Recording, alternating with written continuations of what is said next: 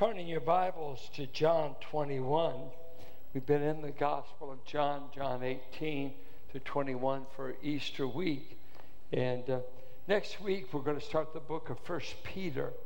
Uh, I've never preached from that book, and we're calling it uh, uh Triumphing in Trouble, because the book is certainly about that and about uh, being elect exiles in a cruel and sometimes vicious world. And so we'll begin that book next week, the book of First Peter. But we thought we would uh, end in the Gospel of John, where he gives us a little insight in an interview Christ gave to Peter. And I think what we want to look at is Christ's words to a defeated man. And I think you've got to get the picture that when you look at the life of a Peter, uh, he was called to follow Christ in Matthew 4. He makes the confession that he is the Christ in Matthew 16.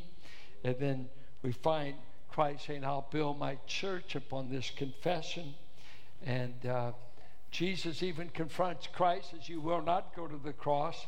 That just cannot happen uh, he made a boast that even though all the disciples should flee him, he would not. He made that bold boast. He even said in John 13, I am willing to lay down my life for you. You can count on me. I am, you have finally got a faithful servant.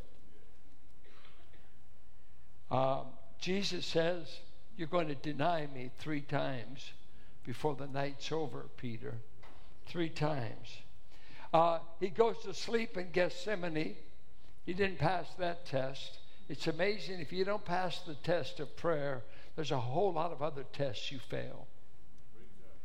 And uh, when you don't pray, it's easy to swing a sword. But this battle's not one with a sword, it's one with people calling on God. Um, he denies that he knows Christ in front of a fire built to take the chill off the evening, and a young damsel there. She keeps asking him, You're one of them. You know him. Matter of fact, you've got a Galilean accent. Your accent gives you away. Uh, well, Jesus shows himself to Mary Magdalene, and the first disciples to be told happen to be John and Peter. They go to the tomb. What's interesting as you read uh, in Luke 24 and you read 1 Corinthians 15, something that you can miss is that Jesus personally showed up just one on one with Peter, probably on several occasions. But even before he shows up in John 20 in the upper room with the doors locked, and he does that twice, and then he shows up here at the Sea of Galilee. Uh, he had a private audience somewhere along the way. Let's pick up the tender, moving narrative of how Jesus talks to a failure, how he talks to a man uh, that boasted great loyalty, but proved to be a total failure in the time of trial. Just like some of us, that we claim great loyalty, but you know those times when you sold him out and when you caved beneath the pressure. Let us listen to the narrative. After this, Jesus revealed himself again to the disciples by the Sea of Tiberias. And he revealed himself to Simon Peter, Thomas, called the twin, Nathanael of Cana in Galilee the sons of Zebedee, and two others of his disciples were together. Seven altogether. Simon Peter said to them, I am going fishing. It's interesting that Galilee is about 70 or 80 miles from Jerusalem, so that's a pretty good hike to get to the lake where they had grown up making a living. And they said, We will go with you. They went out and got into the boat but that night they caught nothing. Just as day was breaking, Jesus stood on the shore, yet the disciples did not know it was Jesus. Jesus said to them, Now remember, it's morning, He's in a resurrected body. But even when he walked on the Sea of Galilee, they said it's a ghost. So they, they mistook his. You remember Mary said it's a gardener. A mistaken identity. Isn't that amazing that most today can't recognize him? Jesus sees them early in the morning and he said to them, Children, do you have any fish? They answered him, No. One commentator said if they had, they would have told him how big the fish were. Here it's curt, no. No further. He said to them, Cast the net on the right side of the boat, and you will find some. So they cast it, and now they were not able to haul it in because of the quantity of fish. That disciple whom Jesus loved, John, therefore said to Peter, It is the Lord. When Simon Peter heard that it was the Lord, he put on his outer garment, for he was stripped for work, and threw himself into the sea.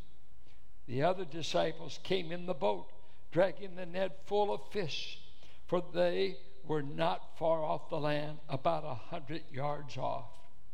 When they got on land, they saw a charcoal fire in place with fish laid on it and bread. Jesus said to them, Bring some of the fish that you have just caught. So Simon Peter went aboard and hauled the net ashore full of large fish, 153 of them. And although there were so many, the net was not torn. Jesus said to them, Come and have breakfast. Can you imagine the resurrected Christ fixing you breakfast? Now, none of the disciples dared ask him, Who are you? They knew it was the Lord. Jesus came and took the bread and gave it to them, and so with the fish.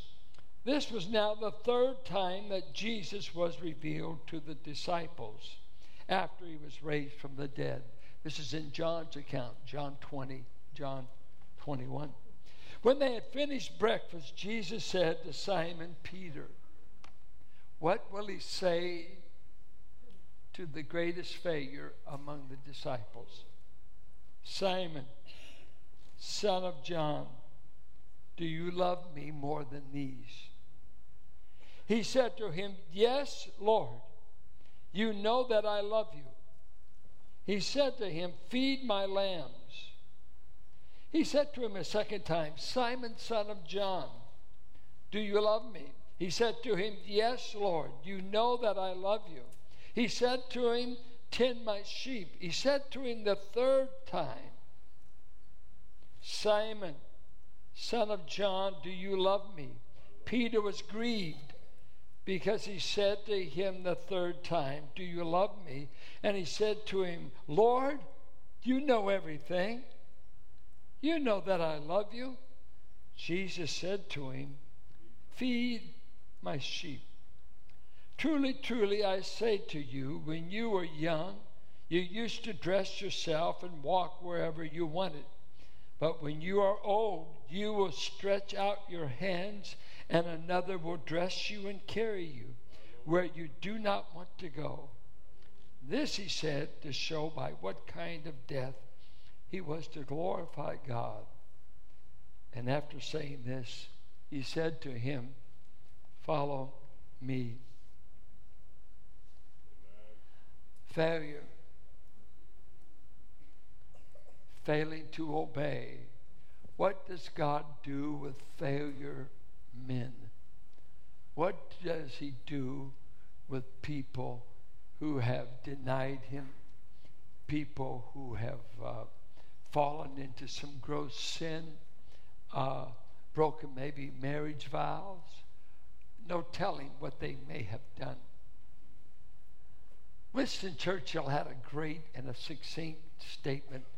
I usually keep it on my credenza, remind myself his famous statement was uh, success is never final, and failure is never fatal. It is the courage to continue that counts. Success is not final, and failure is not fatal. If you remember in World War I, he had a great uh, Navy debacle in, in the uh, uh, straits in, off of Spain, a great defeat that he bore for the next 40 years as a debacle. You're supposed to know what you're doing, and he bore it.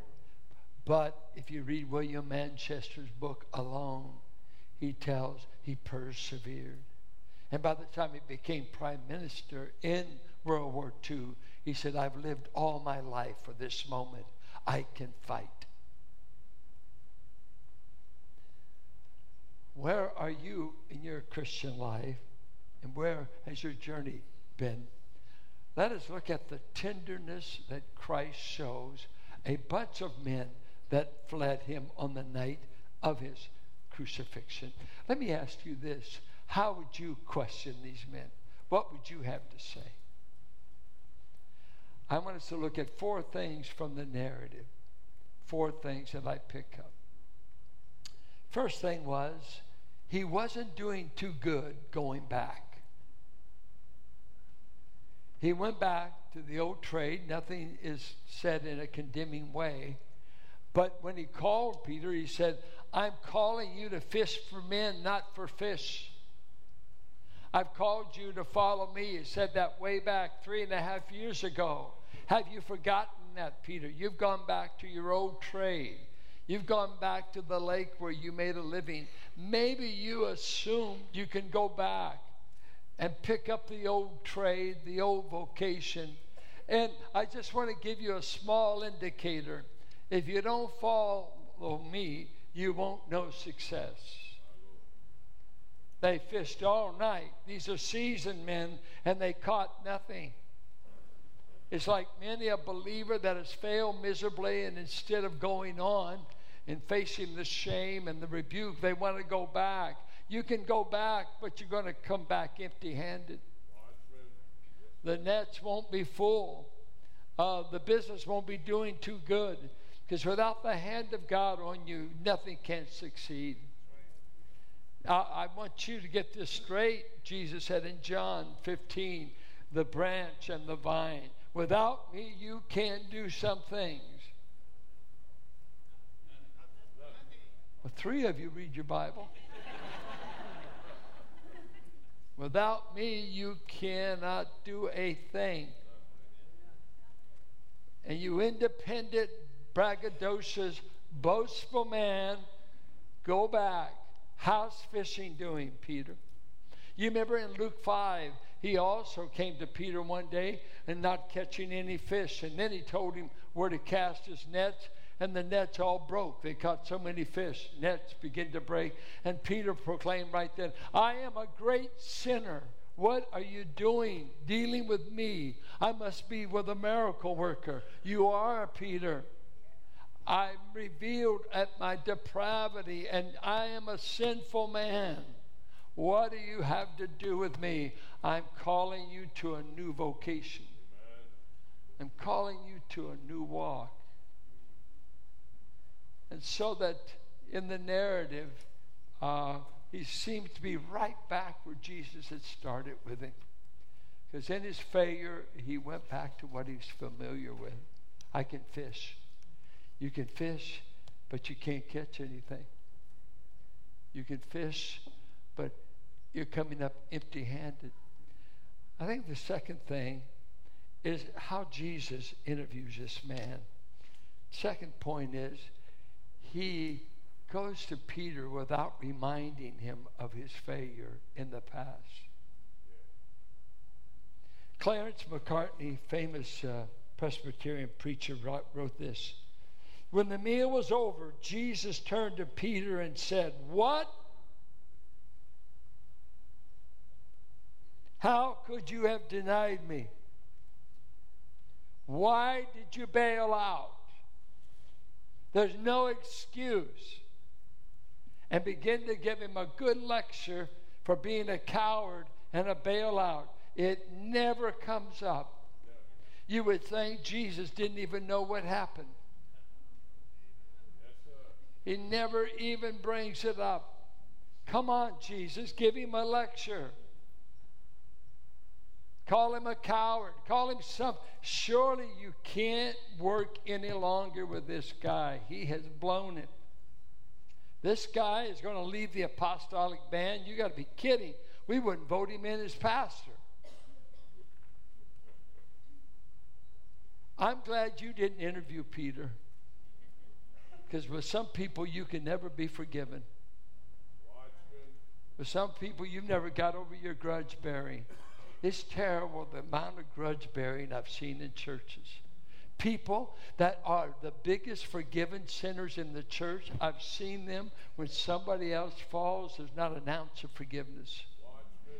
You know better. You should not. I will never trust you again. So what? So what? Who said your endorsement makes or breaks a man? If God can forgive you, you're forgiven. If God's willing to put it away, it's put away. But here he comes. This is the time to give him a lecture on faithfulness. Uh, I told you you wouldn't pray in the garden. Just, just, just pray with me, and you can't stay awake. And then you made the boast in the upper room. I didn't tell you to do. I, I even if all these men, he said it in Matthew and he said it in John, though all these other eleven bimbos, of course, we're going to eliminate Judas. These other ten guys, none of them have the loyalty I have for you. None will go as far as you. And that's why he asked him the first time, Do you love me more than these? Not the nets, but the other disciples. Be interesting. Are you as faithful as other believers to the Lord Jesus?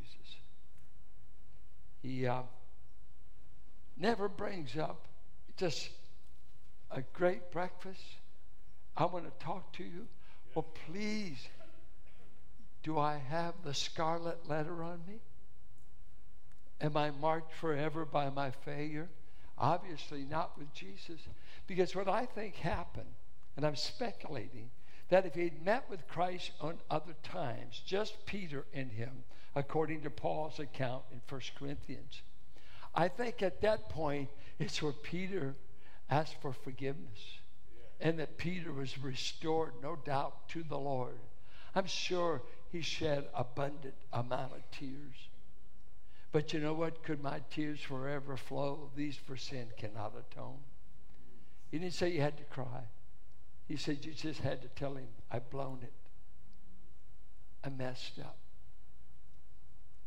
Have you ever messed up since you've been a believer?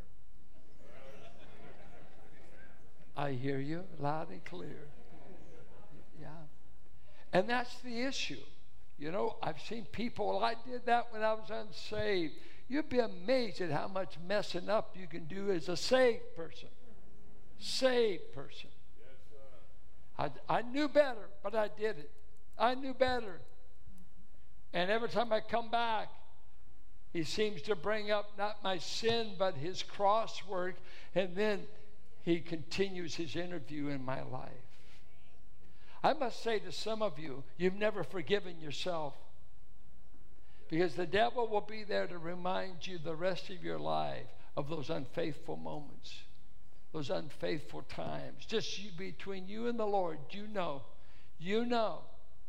And uh, it's amazing. I've t- met with people before and said, hey, hey, let's go on, let's go on. And they keep reminding me of how bad they were. How bad they were. How bad they were. There's a song that says, Jesus paid it all. All to him I owe. Did he pay for it? Until that's settled in your mind, you can't go on. You cannot go unless you know you've been forgiven. And Jesus comes in tenderness and he talks talks to this man. He acts like he loves him. He acts like he wants a relationship. You know, it's people who've done great sins. I think of Mel Trotter, a famous uh, evangelist in Chicago, helped to found the Pacific Garden Rescue Mission. And when he was, uh, before he was saved, he was a drunk on the streets of Chicago and a rather vile man. And Mel Trotter, in his testimony, tells, I was so bad that when my darling girl died and I went to the mortuary to see her, I was such an alcoholic that I had everybody leave the room so I could steal her shoes while in the coffin. And I went out and bought a bottle of wine after I left the mortuary. He said, That's how far I had gone or be a man like a John Newton, who was a vile boy at 14, a reprobate. He was kicked off of one British ship after another because he caused dissension. He was vulgar, he was vile, he was uh, unruly, and so dropped on one ship after another in the British Navy. Finally, he got his own ship, and of all places, where does he wind up in? But the slave trade coming out of Africa, Caribbean, the Triangle in his own biography. The vileness of the man is terrible. How he abused these people, how he mistreated them, how he did that. He finally, when he became a believer, joined forces with William Wilberforce to end the slave trade in Africa. But he wrote, some songwriters have revamped it. He wrote, Amazing grace has saved a wretch like me. He didn't say a sinner like me, he said a wretch. He knows and he knew how bad and vile a man he was. Raping slaves, throwing men overboard. How could he ever be forgiven? How could he ever preach the grace of God that saves sinners? Well, God is a friend of sinners. He knows how to save even vile men. and he wrote it in tribute to the amazing, the grace that taught him to fear was the grace that taught relieved his fears. A great, great Savior. He goes from uh, this kind interview in which nothing uh, of his past in the last 40 days is brought up. And, and, I think, Jesus, you missed a golden opportunity. I, I heard some men some, one time say to a forgiven sinner, and they said, And we will only forgive you if you can promise us you will never do it again.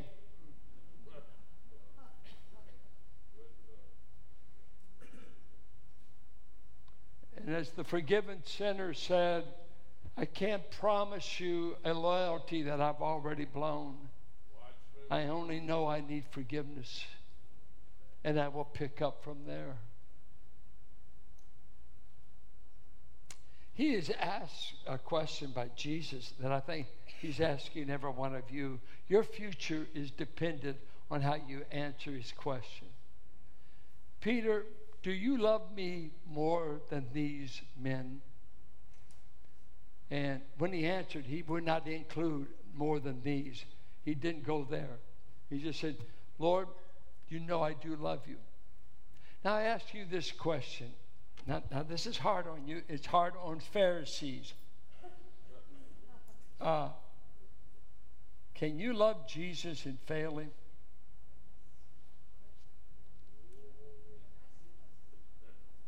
Want to take a vote? Can you fail Jesus and be his follower? Can you get forgiven by those that you sinned among?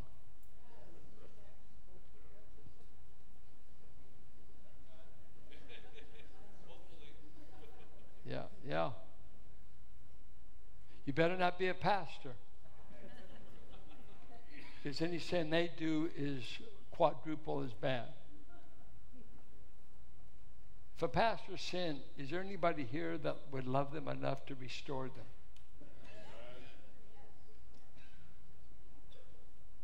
Jesus would. Jesus loves you whether you're a pastor or not. You're his child. You're his child.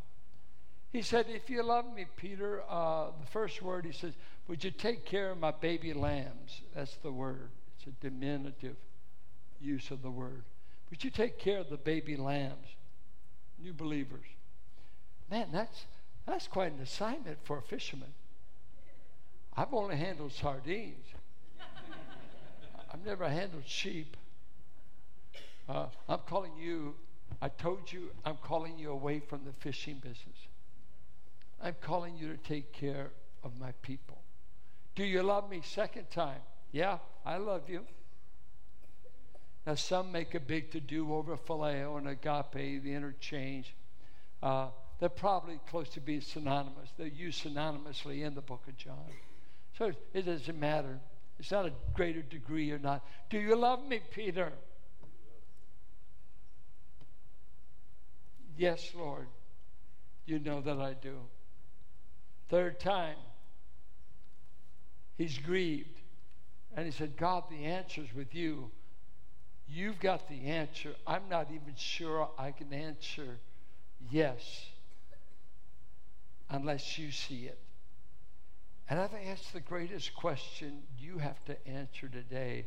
Your future is going to ride on it. If you don't love Him, you won't follow Him. And if you don't love Him, I see so many times how we beg people to serve in the body of Christ. You know, the problem is not your service, but your lack of love. And yet, First Corinthians says you can have all the charisma in the world. You can speak with the tongues of men and angels, and you can offer your body to be a, a martyr, and you can do all that without love. just like some of you, you're in the church rut. You're in the rut. You don't necessarily love this God, but you've got in the habit of going to church. You, you, you're not available to serve. Uh, and you can say that honestly. I, I just attend and it better be good. Service better not be long. Where did you get all that? See, some of us were born again in an environment we couldn't get enough church. We went practically every night.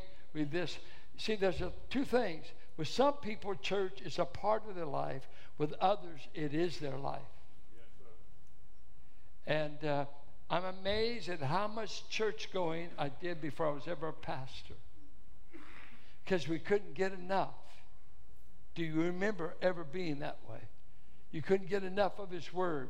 You couldn't get enough of worship singing. You couldn't be with the saints enough. And all of a sudden, uh, the glow, the zeal, the first love all evaporate. And now it's a rut, a routine, and the romance is left. You live in the same house with her, you share the same bed, but you don't talk. You don't share life together because you've really fallen out of love, but I'm stuck with them. It's cheaper than a divorce. We have to split up the property if we get a divorce. Why don't we learn to endure each other in the meantime? God knows if you've divorced him. Do you love me, Peter? Your future rides on that. And your future is simply two things. If you love me, if you can answer that, and only you and God can, he just said two things feed, care for my people. That shouldn't be too hard. Should it? Do you want to be cared for?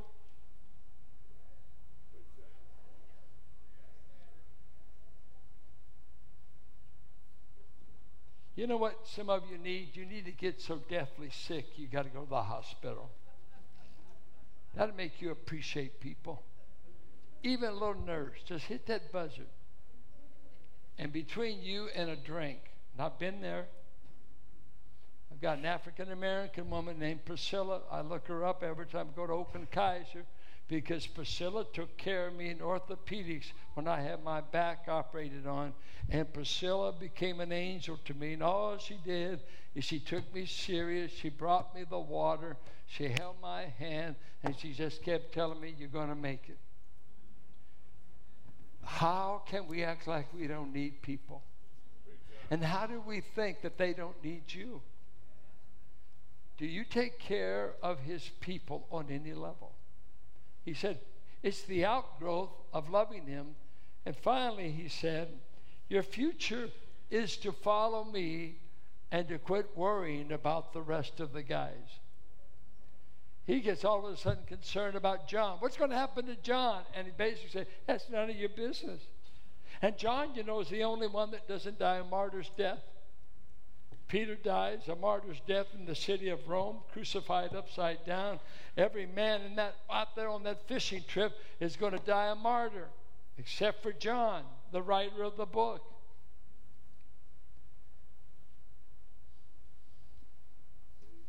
I ask you some questions.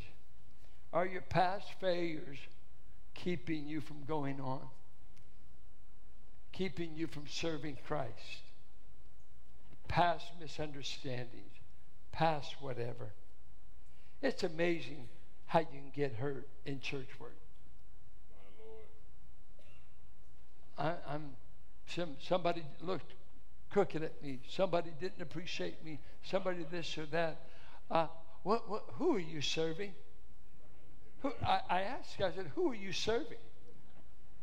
Uh, all the, uh, the, approve, the approval of men or the approval of God? Did you know what? Someday you're going to stand before the Lord Jesus. And I wonder if he'll ask us again, by the way, Philip, did you love me in doing all that?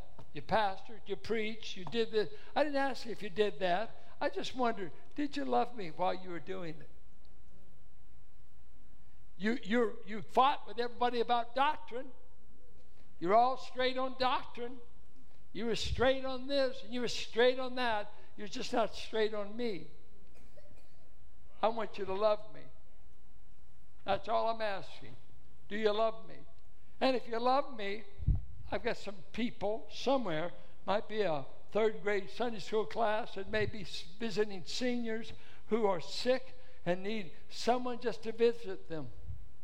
On and on it goes. Just follow me, Peter. Don't worry about the loyalty of the rest of the men. Are you following? Your future is determined by that question. Are you a backslider? You blew it so bad you don't think there's a future? You've got a future if this morning you could say, Jesus, I haven't loved you in the past, but I want to love you in the present. You know my heart. I make no bold claims. I don't make claims. I'll never leave you. I'll never forsake. No, I can't do that. I can just say, I want to love you and take it a day at a time. I would ask you this question. If you say you love the Lord, what keeps you from ministering to people on any level? Encouragement card, some form of service. It, it breaks out in a thousand different ways. Uh, I know some people that they can't say they love Jesus because they're still mad at him. You didn't give me the person I wanted to marry. Some are saying you gave me the wrong person.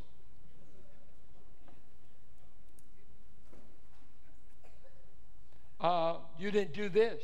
You didn't do. Uh, you won't let me mold you in my image. You're not the kind of God I like. I know, met a lot of believers mad at God. They think it's their privilege. I'm angry with God. I, I don't believe, I, I don't think a God that lets uh, tsunamis come and drown innocent people. I don't want a God like that. What kind do you want? You want one you make in your own image? If you made one in your own image, he couldn't save you.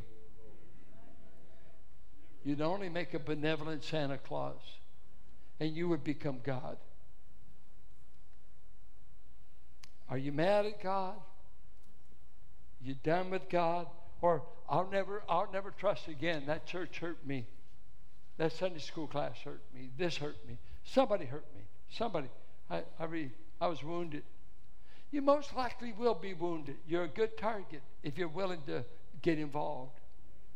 If you want to, though, you can die, die at the lake with your nets.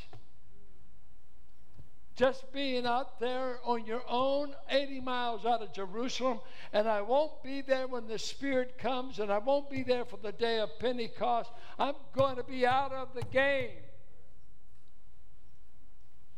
But nobody could ever dream that this man being interviewed would preach maybe the most powerful sermon in the Christian era in just a matter of about 30 days from now. He's going to preach on the day of Pentecost, and his first sermon sees 3,000 saved. 3,000 in a day. I'd like to say this if you've, uh, if you failed in bad, if you uh, are out of pocket and you've gone back, there is no one like Jesus to restore the fallen. I, I want to close with a rhyme that was written on the theme Stand Where You Are. It says, Start where you stand and never mind the past. The past won't help you in beginning new. If you are done with it at last, why, that's enough. You're done with it you're through. This is another chapter in the book. This is another race that you have planned. Don't give the vanished days a backward look. Start where you stand today. The world won't care about your old defeats if you can start anew and win success. The future is your time, and time is fleet, and there's much of work and strain and stress. Forget the buried woes and dead despairs. Here's a brand new trial right at hand. The future is for him who does and dares stand and start where you stand. Old failures will not halt, old triumphs aid. Today's the thing, tomorrow soon will be. Get in the fight and face it unafraid and leave the past to ancient history. What has been, has been. Yesterday is dead. And by it you are neither blessed nor banned. Take courage, man. Be brave and drive ahead.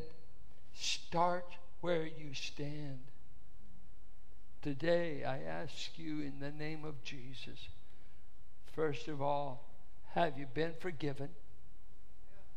and you are if you've gone to Him and asked for it. And two, right now, your future rides on the answer to this question Do you love the Lord Jesus Christ? I don't care vocationally. I think the rest of the happiness you'll ever know in this life rides on the answer to that question.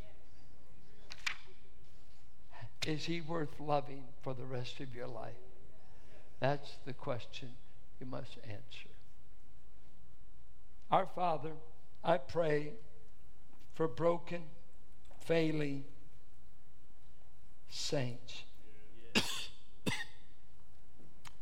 They've either become bitter, become angry, uh, disengaged, uh, disheartened. Only you know the various heart conditions that can beset us. I pray for those that have dropped out of the race that you would restore them and meet them by their Sea of Galilee and do that tender interview. I don't want to remind you of your failure. I just want to ask you do you love me? The one you betrayed, the one you denied. You denied me three times. I ask you three times do you love me? I don't know what more you could do, Jesus, to get us to love you. But our love is so fickle, so weak, so uh, uh, it's like the mist. It's here, then it's gone. I pray, restore the fallen, restore those who think they have no future.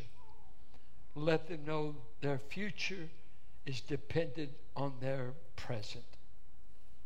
Do you love Him? Do you trust Him?